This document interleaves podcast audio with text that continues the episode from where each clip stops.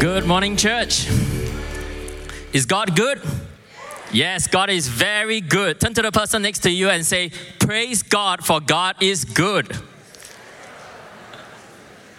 Come, join me as I open in a word of prayer. Father, your word says that faith comes by hearing the word and the word of God. So, Lord, as we open your word today, I thank you that you have given me a message to share with your people. And I pray that as we speak your word to us, God, that you will fill us with joy, you will fill us with life, and you will fill us with faith. In Jesus' name we pray. Amen. Today we are going through the series Knowing God, and my topic today is the glory of God. What a wonderful topic. You know, the word glory can only be attributed to the nature of God. That's all, nothing more, nothing less. Just as human beings or mammals, we are flesh and blood. You wouldn't associate flesh and blood with mountains or trees or plants, but you will associate flesh and blood with human beings. So, in the same way, the nature of God is glory. Where God is, there will naturally be glory, and where God is not, there will not be any glory. This morning, I want to show you the glory of God revealed in the Old Testament, in the New Testament, in the Gospels, and then beyond the Gospels. In the Old Testament, the glory of God was revealed to God the Father Himself. God the Father revealed His glory through three aspects of God. The first aspect of God in the Old Testament that reveals the glory of God is the character of God. In Exodus chapter 33, Moses prayed to God and he says, Please show me your glory. And God agreed. And in Exodus 34, when God displayed his glory or revealed his glory to Moses, he didn't do it by taking Moses up to the stars and showing him the stars and his handiwork. No, he did it by speaking to Moses and revealing his character. Exodus 34, verse 6 to 7. The Lord passed before him and proclaimed, The Lord, the Lord God, merciful and gracious, long suffering and abounding in goodness and truth, keeping mercy for thousands, forgiving iniquity and transgression and sins. Of all the ways that God could have revealed his glory to Moses, he chose to reveal it through his character. The second way or second aspect of God that reveals his glory in the Old Testament is his presence. Many times in the Bible, the presence of God in the Old Testament is described as a cloud or fire. Exodus 16, verse 10. Now it came to pass, as Aaron spoke to the whole congregation of the children of Israel, that they looked towards the wilderness, and behold, the glory of the Lord appeared in the cloud. Exodus 24, verse 17. The sight of the glory of the Lord was like a consuming fire on the top of the mountain in the eyes of the children of Israel. The third aspect of God that God reveals His glory in the Old Testament is through His power, His power to do signs and wonders and miracles. Numbers 14, verse 22. Because all these men who have seen my glory and the signs which I did in Egypt and in the wilderness, and we know the Bible. We know that in the Old Testament, God did many signs and wonders parting of the Red Sea, parting of the River Jordan, calling down fire from heaven, stopping the sun. He did so many miracles. And all these too were part of Him demonstrating or revealing His glory to the world. What I want to show you here is that God, when He demonstrated His power, it was Him revealing His glory to the whole world, to His people, as well as to those who did not belong to Him. But when he revealed his presence, the cloud of and the fire, he only revealed it to his people, the Israelites. And when he revealed his character, he only revealed it to Moses, who was called in the Bible the friend of God. Now I want to move to the Gospels, the time when Jesus walked on earth.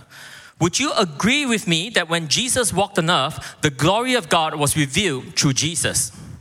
Hebrews 1 3 says, Who being the brightness of his glory and the express image of his person, and upholding all things by the word of his power, when he had by himself purged our sins, sat down at the right hand of the majesty on high. So Jesus is the express person who expresses in perfection the glory of God.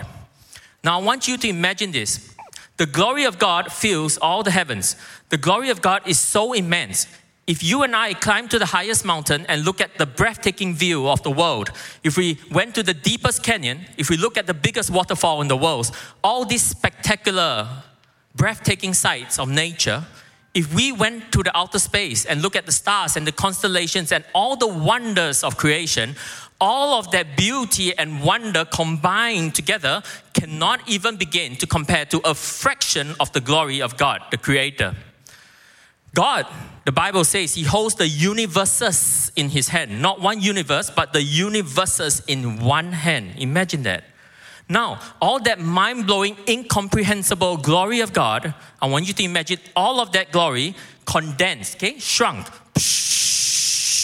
into a single human body. That is the life of Jesus. He is walking with so much glory, you almost feel if you poke him the wrong way, he's going to explode with glory.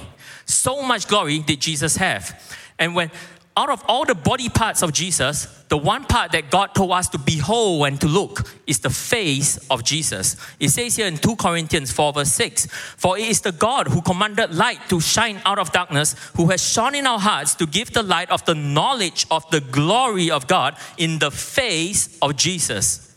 If all God wanted to do was show his power, he could have come and established a giant mountain, a big monument that would have shown power, but only a person can express the character of God. God didn't say, look at his arm, look at his leg. The limbs can represent power, but only the face of the person can show the kindness, the love, the gentleness, the mercy, the delight of God to us. Jesus was the perfect representation of the character of God. That's why he said, If you have known me, you had known the Father. When Jesus walked on earth, Jesus was also the perfect representation of the presence of God. It says here in Luke 4 41, moreover, demons came out of many people shouting, You are the Son of God.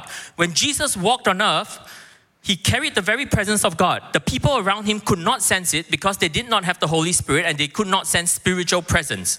But the demons could. And when Jesus walked towards them, they saw the very glory of God coming towards them and they fled out of people shouting, You are the Son of God. In the Old Testament, God revealed Himself, His presence, as fire and cloud. But after Jesus comes, no more fire and cloud ever, because now the presence of God is revealed through His Son, Jesus, the person of Jesus.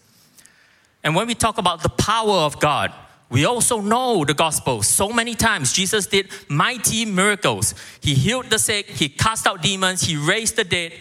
The power of God was abundant and fully displayed through Jesus. So, Jesus, as the Son of God, he fully displayed the character, the presence, and the power of God. Now, I want to make it interactive here, and I'm going to give you a multiple choice question. Out of all the aspects of God that Jesus revealed the character, the presence, and the power which aspect of God did Jesus use as his main ministry to reach the unsaved world, the lost?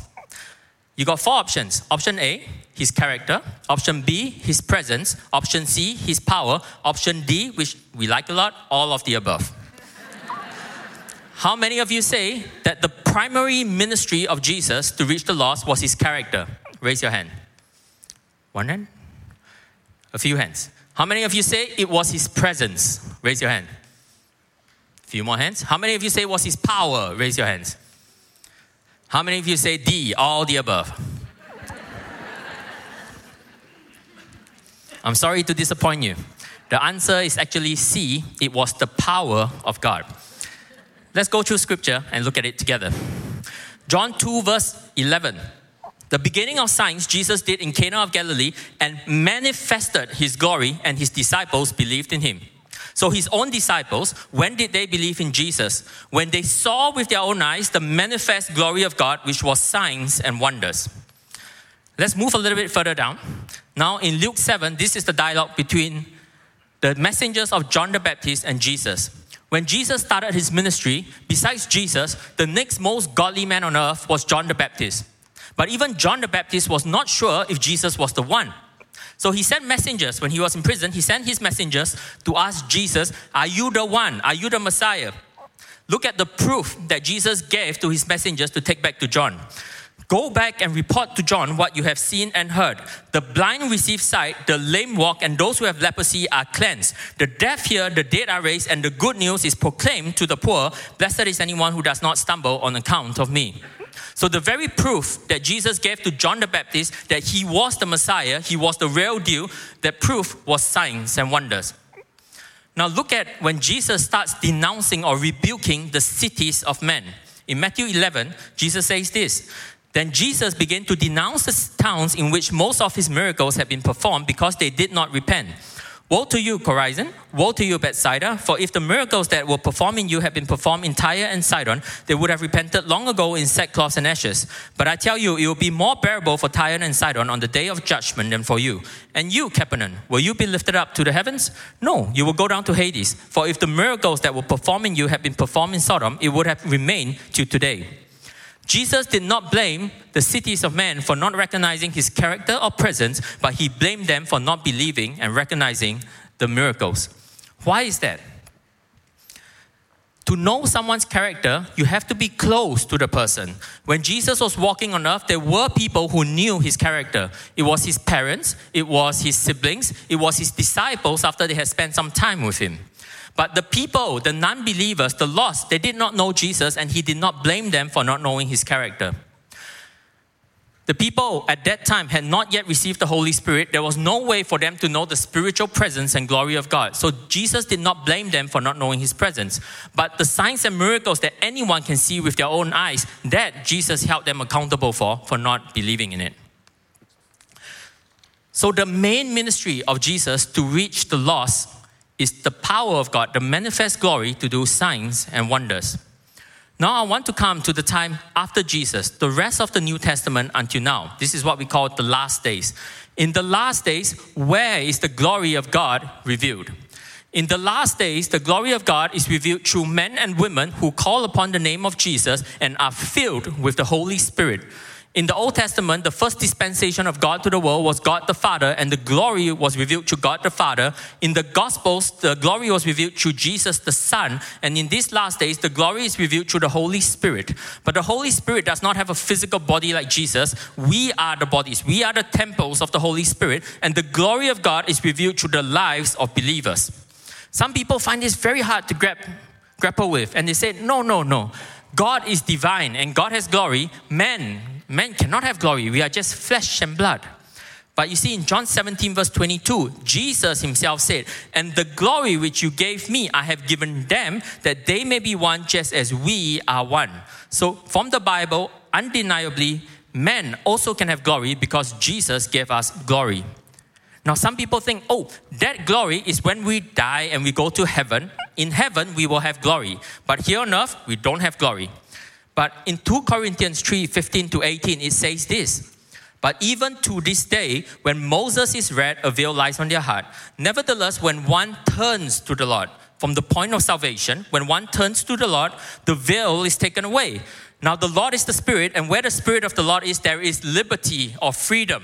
When does the Lord, when do we receive a deposit of the Holy Spirit? Is at the moment that we receive Jesus into our life. At the point of salvation, the veil is taken away and there is liberty, freedom. Freedom for what?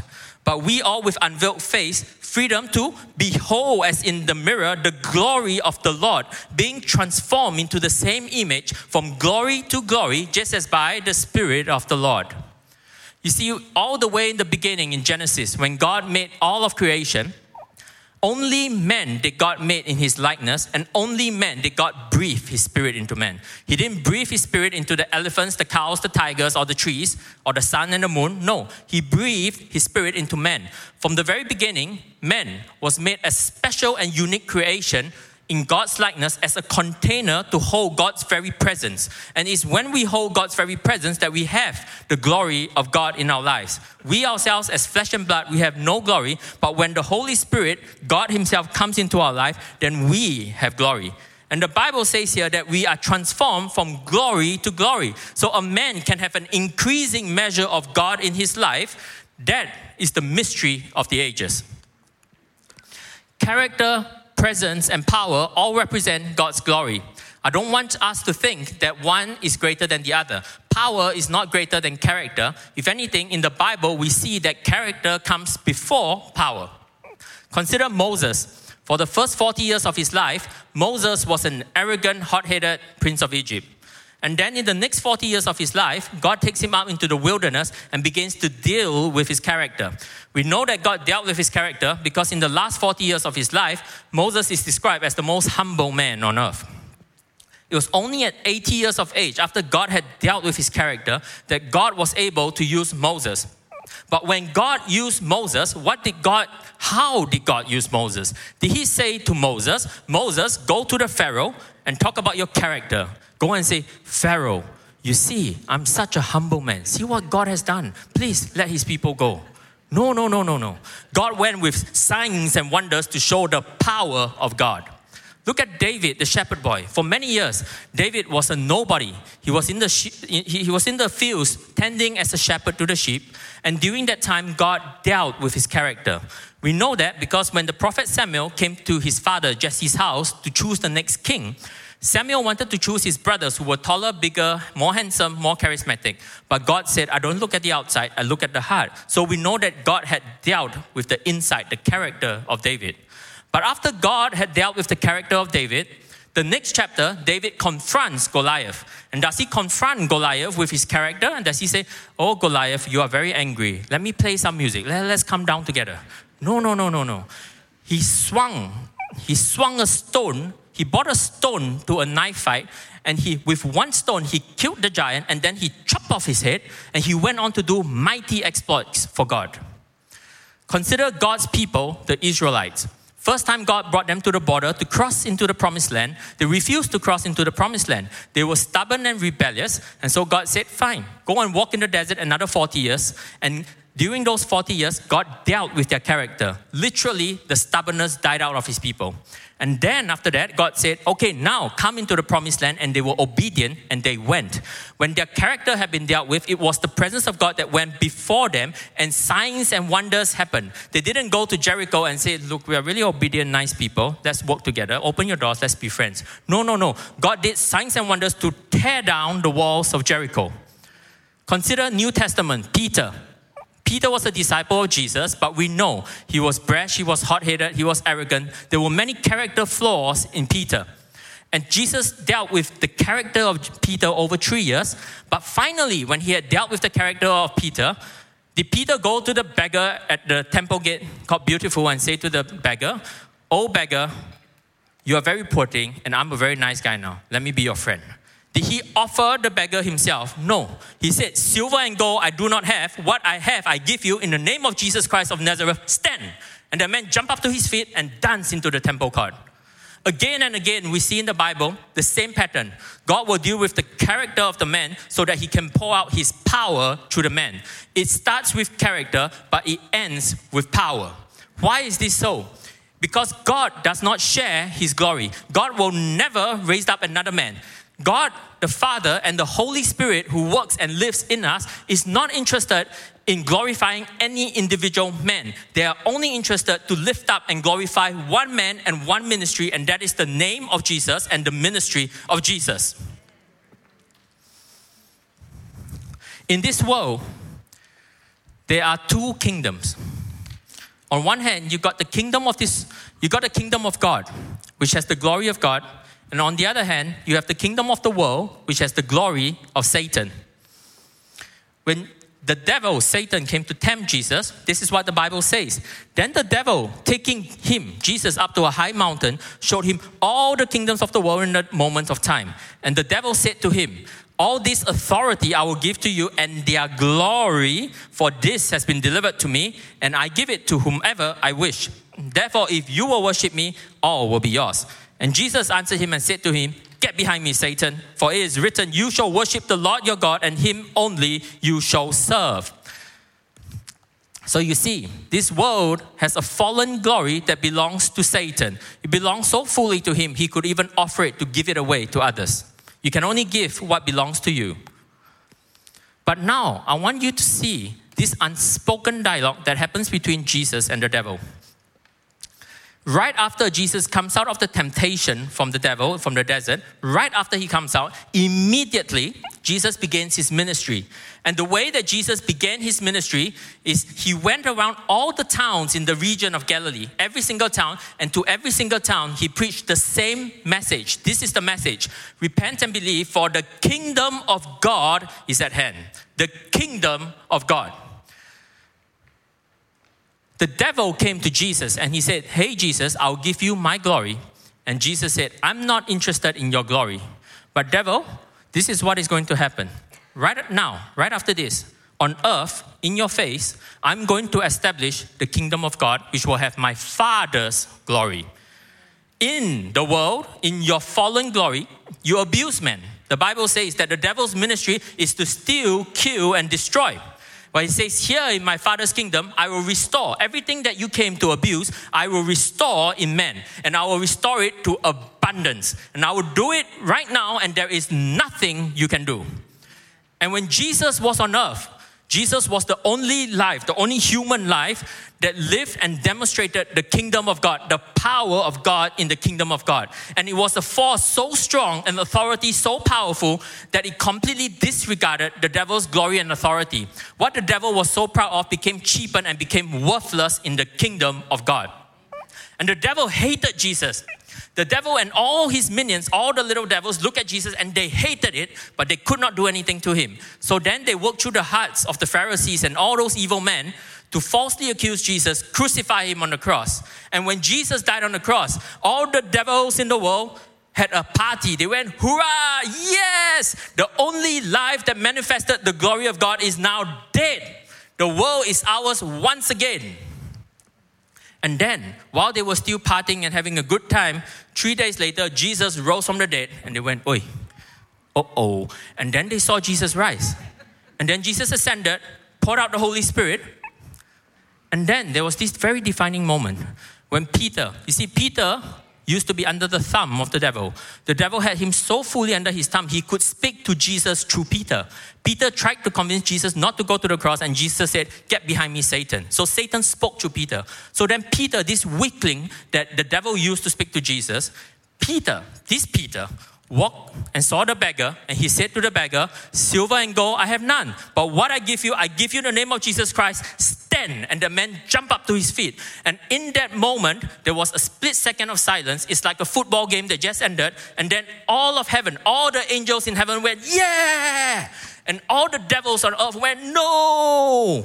Because in that defining moment, it became clear to the whole world heaven, earth, man, and devil alike that the ministry and the life of Jesus continues to live through believers like you and me. This is the very message that the devil is so scared, so scared that the church will hear.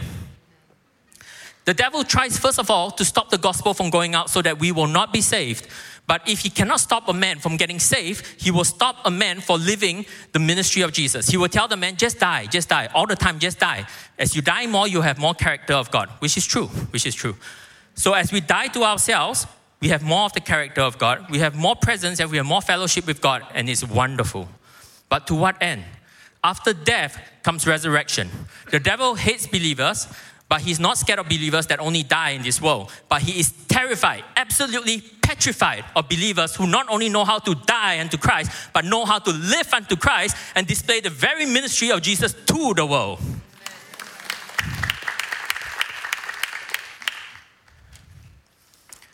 One time, 16 months ago, there was a lady who came to me and she was very sick. And she asked me to pray for her. She had been to many doctors, tried many medications for many years, and nothing had worked. And she said, You are a Christian. Please pray for me. So I said, Okay. So I prayed for her. Nothing happened. She went away disappointed. And after she left, I cried. And I said to God, God, she is tortured. This woman is tortured. 12 months later, she came back and she asked me again, Will you pray for me? So this is four months ago. And I went to God and I said to God very honestly, I said, God, I have presence. I know you are with me. When I pray for people, they encounter you. They have an encounter with the presence of God. So I believe I have the ministry of presence, but somehow, God, I don't have the ministry of power. How? How do I translate presence to power? And that is when God taught me about character, presence, and power. He says, when you ask for more of me, when you ask for more of my presence, the first thing I did was deal with your character. Because I'm a holy God. A holy God, I need you to be more holy so that I can abide with you more. I can fellowship with you more. So, the key to translate character to presence is holiness. But the key to translate presence to power is faith. You see, in the Bible, when Jesus came to the tomb of Lazarus, he said to Martha these words Did I not say to you that if you would believe, you would see the glory of God? So, the key to seeing the glory of God is to believe, is to have faith. When Jesus was in Nazareth, he was amazed at how little miracles he could do. When Jesus was in Nazareth, in that very moment, they had all the character of God, they had all the presence of God. In fact, the only presence of God was right there with them. They had maximum character, maximum presence, but yet no power because they had no faith. And I said to God, I said, God, she's coming to me to ask me to pray for her, and it didn't work last time. Do I have enough faith to pray for her? And God said to me, Do you believe that you are saved? If you die today, you'll be in heaven? Do you believe that when Jesus died on the cross, your sins were washed away on his account? And I said, Yes, Lord, I believe in salvation with all my heart. And he said, There, even there is a mustard seed of faith. That takes faith. To believe in salvation takes faith. From the moment that you believed in Jesus, you entered the kingdom of God. The same faith that you used to enter the kingdom of God, I can use to build the kingdom of God. That lady came back and she was so frail at that point, she could not walk into the room. She needed somebody to assist her into the room. She was so weak in her body and her mind, she could not even speak a single sentence. Imagine how weak you have to be to not even speak a single sentence. And I looked at her and I said, In faith, I see you walking out of this door. You walk by yourself with Jesus by your side and you're completely healed. You're strong. I said, I can see that. Can you see that? And she looked at me and she nodded her head. And so we prayed and 20 minutes later, she was completely healed. She was completely healed and she walked out. Give God the glory. Yes. She was completely healed and she walked out of that room so fast, the guy who assisted her in had to get her belongings and run after her. Jesus is the same yesterday, today, and forevermore. If Jesus is the same yesterday, today, and forevermore, then the way he does ministry has never changed. He did ministry supernaturally in the past, he does ministry supernaturally today, and he does ministry supernaturally forevermore. He never changes. I know we are not against healing, signs, and wonders in this church, and we rejoice when we see it. But what I want to stir in us is that it's not optional. It is the very power of God to save this dying world. It was the primary ministry of Jesus. If someone is sick and they come up, and if they are not healed, we don't just pat them on the back and say, Go. We go to God and say, God, are we not your people? Show the world that we are your people. We hold the word up to God and we believe in it. We teach about character. We fast and we pray for the presence of God. In the same way, we need to teach about the power for signs and wonders and miracles, and we need to fast and pray for it. If we miss out on this, we miss out on the very aspect of Jesus that was used to save the world. It's not about dramatics. It's not about dramatics. It's about the fact that we need Jesus. And in these last days, as the harvest grows more, as the darkness grows darker, even more so, we need more of Jesus, not less. We can't pick and choose which aspect of Jesus we want. We cannot say, Jesus, I only want your character, but I don't want the power. It's, it's not, it's a package deal. It's Him, He's the whole person. Where He is, there will naturally be glory. We cannot choose. When Jesus said to Martha, Did I not say to you that if you, you Martha, would believe, you Martha would see the glory of God? He didn't say, Hey, Martha, if I, Jesus, would believe, you, Martha, will see the glory of God. He said, No, Martha, Martha, you, if you, Martha, would believe, you, Martha, would see the glory of God. In, Martha is not known as a woman of great faith. In the Bible, Martha does too much and she talks too much. But there, at that point, faith comes from hearing the word of God. As Jesus said to her these very words, if you would believe, you would see the glory of God. Something must have stirred in Martha, and she had a little bit of faith, and it was by her faith that her brother Lazarus was raised from the dead. In Mark chapter 9, worship team, you can come back on, please. Mark chapter 9, there's an account of a man who had a son who was demon possessed. And that man had many bad experiences with prayer. He had tried many people to pray for his son to no avail. Even before he came to Jesus, his Jesus' own disciples had been praying for the boy to no avail. But he came to Jesus and he said, If you are able, have compassion on us and help us. And Jesus said these words to him If you are able, anything is possible to one who believes. And then this man immediately exclaimed these words Listen, I believe, help me my, overcome my unbelief. Help my unbelief. So here there is a man who, as Jesus speaks, there is belief, but there is also unbelief.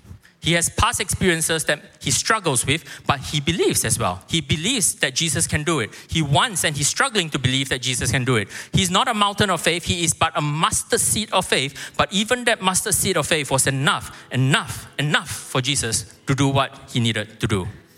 Today, as you come, the devil will say to you, Look at your past, look at your unbelief. But Jesus will say, Look at your belief. Do you believe that you are saved? Do you believe that my blood washed your sins? If you do believe that, that is the faith. The same faith that comes into the kingdom of God is the same faith that builds the kingdom of God. Listen to me. The world is built by the glory of man, the intellect, and the reasoning of man. The brighter the mind of man, the more the reasoning of man, the greater the cities that are built in this world. But the kingdom of God is built by faith the more there is faith, the greater the kingdom of God is built and manifested in the person's life. Church, stand with me this morning.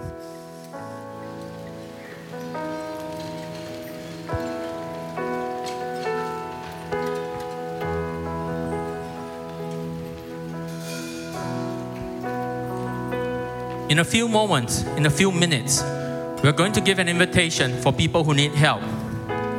But right now, I want to give an invitation.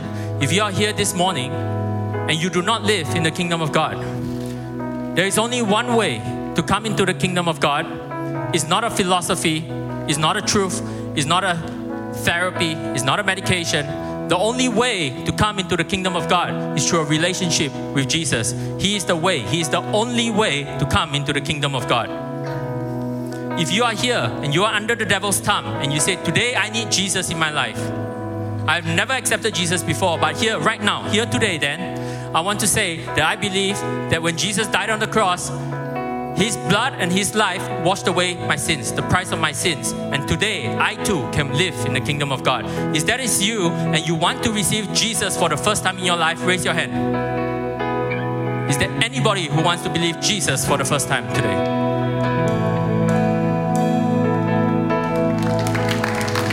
I can't see, sorry. Yes, one hand. Thank you. Thank you. Anyone else? Anyone else? Yes, I see at the front, right in front of me. Praise God. Thank you, Lord. Thank you, Lord.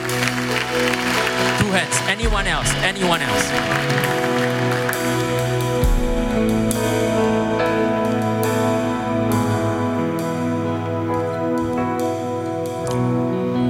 Let's pray a prayer with these two friends and then we'll continue to do ministry. Dear Jesus, I believe that when you died on the cross, your blood and your life paid the price for my sins. That today I'm right with you. And today I hold your hand, Jesus, and I walk into the kingdom of God. In Jesus' name I pray. Amen. Give God a praise.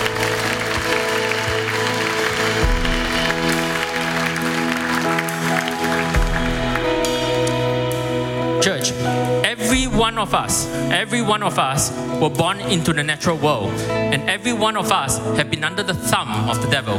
His ministry is to steal, kill, and destroy, and every one of us have lost things to the devil. He has stolen, killed, and destroyed things in our lives. I am sick of being under the thumb of the devil. I'm sick of him affecting my family, affecting my life. I don't want to live under the thumb of the devil. I don't want my family to live under the thumb of the devil. I don't want my children to live under the thumb of my devil. I don't want my children's children to live under the thumb of the devil. I don't want this whole world to live under the thumb of the devil. But who can save me? The Bible says that in my day of trouble, which all of us will have, I lift my eyes to the hill, and my help, my help, my only help comes from the God, the creator of heaven Jesus. Man cannot save me. Money cannot save me. Only Jesus can save me. That is the kingdom of God. The kingdom of God is not established when we die. The kingdom of God was established and revealed by Jesus 2,000 years ago. It is time to stand up and kick the devil. Kick the devil out of our families. Kick the devil out of our lives. Kick the devil out of my body. Kick the devil out of our businesses and our relationships and everything that belongs to us in Jesus' name. So, this is the altar call this morning. If you are under the thumb of the devil, if you are sick and you want healing, come to the front and we will pray with you. If you are oppressed by the devil, you have depression and anxiety and bad thoughts in your head, come to the front and we will pray for you. If you have a hold of the devil over your character, you've got an anger issue, an addiction, you've got something you cannot break by yourself, come to the front and we will show the whole world that all chains can be broken in Jesus' name. So let's worship God and if you want ministry, come, come to the front now. What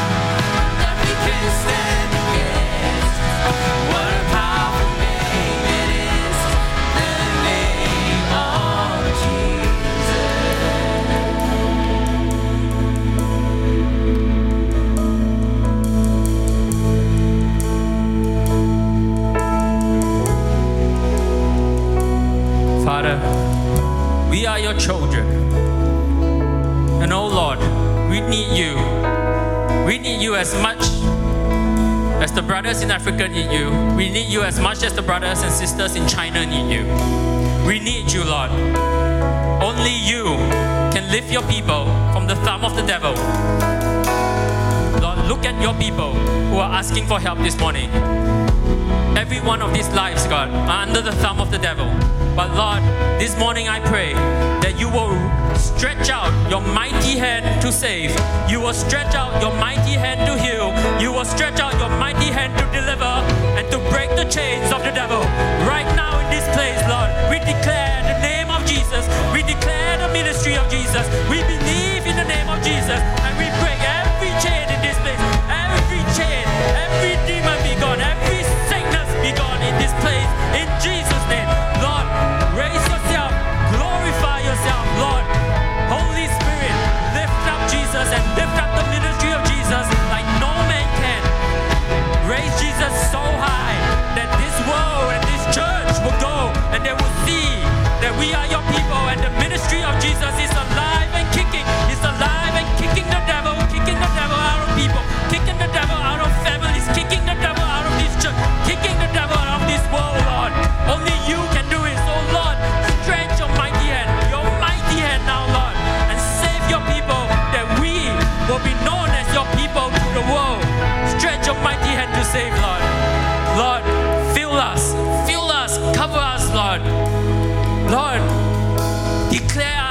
your people to the world. We love that you deal with our character. We love your presence, Lord. We love you so much. But Lord, now raise up faith by your spoken word so that you can move mightily and the world will see the mighty hand of God through the name of Jesus. And we pray this in Jesus' name. Amen.